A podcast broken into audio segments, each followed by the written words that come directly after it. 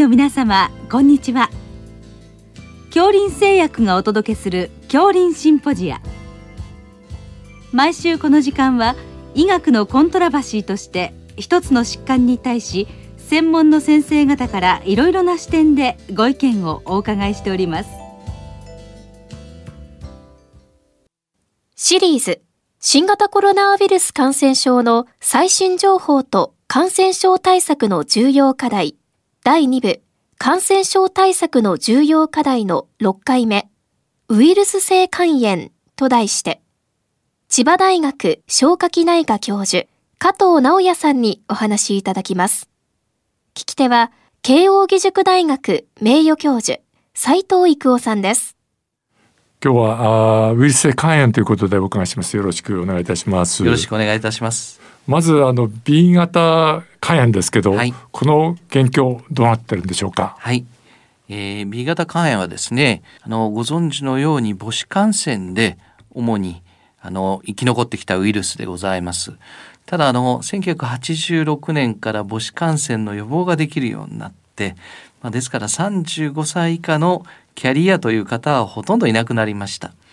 ただですね、未だ人口の1%ぐらい、ですから約120万人ぐらいのキャリアがおります。なるほど。まあ相当な数ということですけど、はい、これ診断としてはどういう流れになりますか？はい。そうですね。あの基本的にはもう HBS 抗原が陽性であればウイルスのキャリアというように考えられますので、まあ、あの我々あの日常一別抗原をわざわざ測定する機会というのは普通にはないんですけれども一つあの献血のようなことをしていただくと必ず測定をしておりますのであの結果の通知が来ます。また今はですね40歳からは肝炎ウイルス検診というのがございましてこれはあの5歳ごとに霧のいい年にですね、えー、この HBS 抗原を測定することになっていますので、まあ、そういう検査で引っかかってこられる方もおります。はい、あのということでその診断の後治療に向かっていくんでしょうけれども、はい、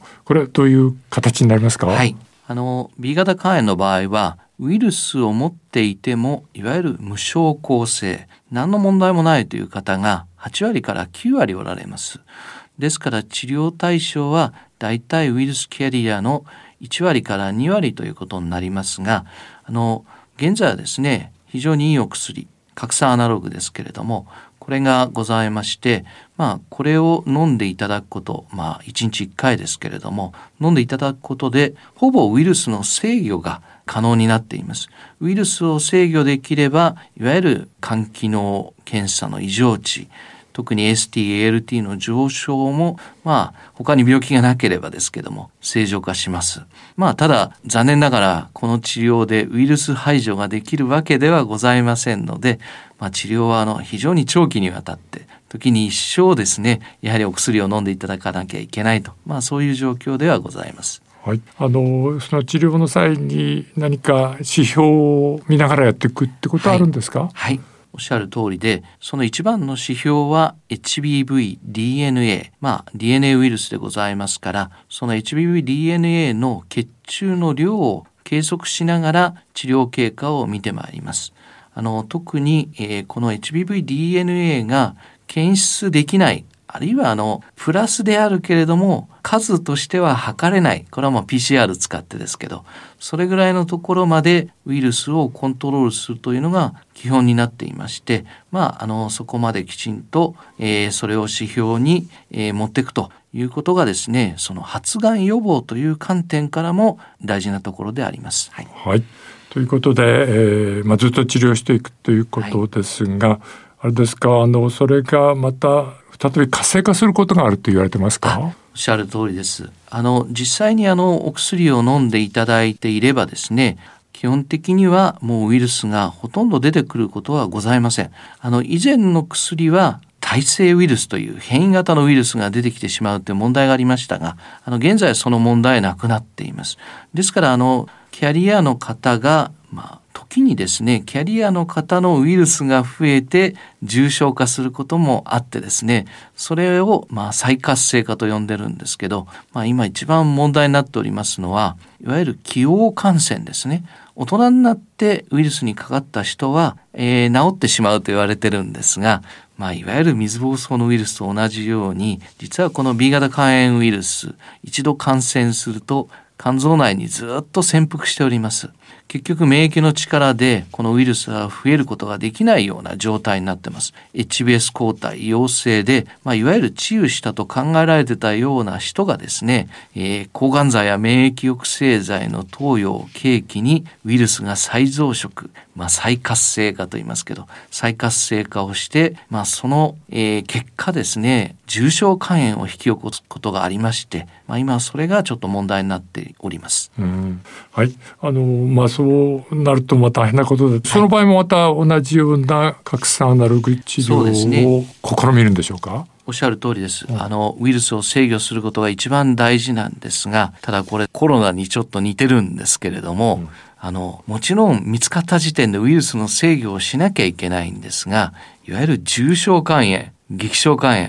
あの、コロナも肺炎がひどくなった時にはもうウイルスって実はあまりいないんですね。結局もうその時には免疫が自分の肺の感染してた細胞を破壊してるというのと同じように抗ウイルス療法をするんですけれども場合によってはもう肝臓の細胞が感染幹細胞が相当やられてから結局病院に来ることになりますんで、うん、その時点からウイルスを抑え始めてももう抗ウイルス薬では命を救えないと、あの、そういう場合がございまして、やはりその場合は、まあ、肝臓ですと、肝臓の移植まで考えなきゃいけないという局面がかなり効率にやってまいります。あの、どういうことかというと、再活性化で、特に肝障害が起きてから見つかったような方の致死率は、あの、優に5割を超えるんですね。ですからちょっと早めに見つけないといけないと。要するに最初から、えー、ウイルス、HBV-DNA や HBS 抗原を測定しながら薬の投与をしなきゃいけないというのが、その気管線、あるいは HBV のキャリアの方に対してあの必要なことかと思います。はい。まあそういった注意点があるわけですね。はい。はい、あの、それでは次に C 型なんですけど、はい、この状況は今どうなってますか？はい。えー、C 型ですね。おかげさまであの、1989年にウイルスが見つかって、日本では1992年ぐらいからインターフェロン治療が始まってますが、2014年からですね、とうとう飲み薬だけで治療できるようになりまして、現在はですね、大体あの、8週から12週間お薬を飲んでいただければ、95%以上の方でウイルス排除ができると、そういう病気になりました。はい。はい、あのこれは今疫学としては患者さんの状況はどうなってますか？はい、えー、今ですね、これを正確に把握するのは難しいとはいえ、だいたい150万人ぐらいの方がウイルスを持ってんじゃないかと言われてます。えー、ただ、先ほどの治療でウイルスを排除できた方は50万人ぐらいと言われてるんですね。これはもう、あの、薬の売り上げから、ここだけははっきりわかるんですけれども、結局残りのところはですね、二通りございまして、うんまだ自分がウイルスを持ってんのに気がついてないっていう方が30万人ぐらいいらっしゃるだろうと。それからウイルスを持ってることが分かってても、まあ、何らかの理由でほとんどは痛くも痒くもないからっていうことだと思いますがやっぱり治療を受けておられない方が、まあ、30万から70万人ぐらいはいるんじゃないかと言われております。はい、あのこのウイルスを持ってるけど未治療の方っていうのは、はい結局これは進んで肝硬変になっていくっていうことになりますか？その通りです。あの B 型肝炎っていう病気は、まあ、基本的にあの1割か2割の方しか慢性肝炎、肝硬変、肝がんと進んでいかない病気ですけど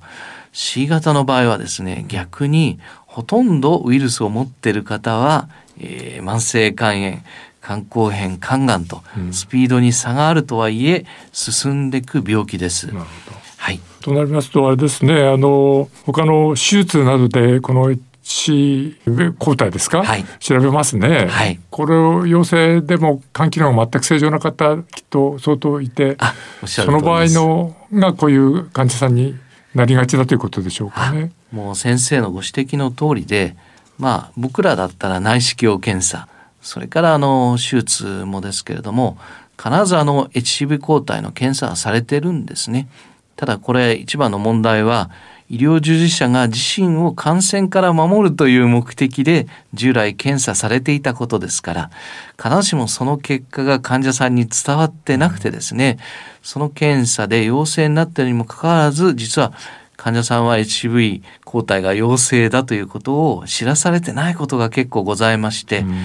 ですからあのやはり今はですね術前に行ったその管理料としてお金を取る場合、えー、その説明もしなきゃいけないっていうことがあのとうとうあの厚労省から通達が出たんですがやはり未だにあの外科系の診療科特に短期間入院っていうことなんです眼科ですとか整形外科の手術のために検査を受けられた方でそのまま HB 抗体陽性が放置されている方が多いというのが現実でございます。はい。まあそこの陽性に気がついたらまあとにかく消化器内科の先生にご相談ってことですかね。はい、はい、それが一番いいです。あの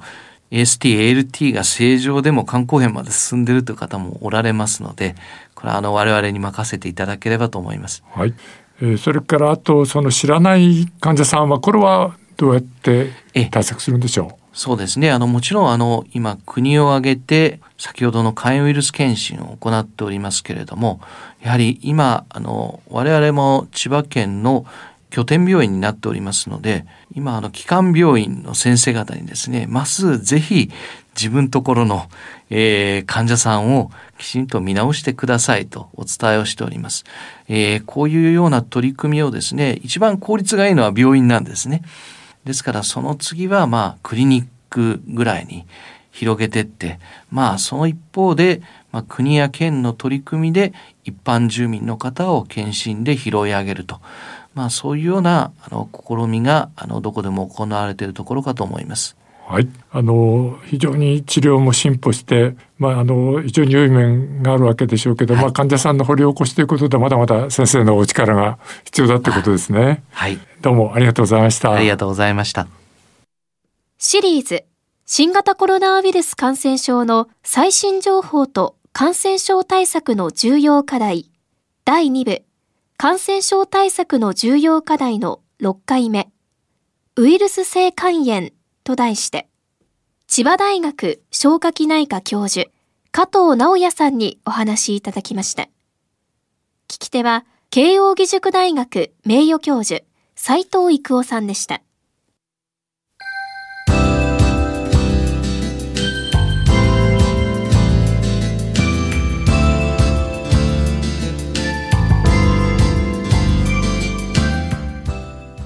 それでは恐林製薬がお送りしました恐林シンポジア。来週をどうぞお楽しみに。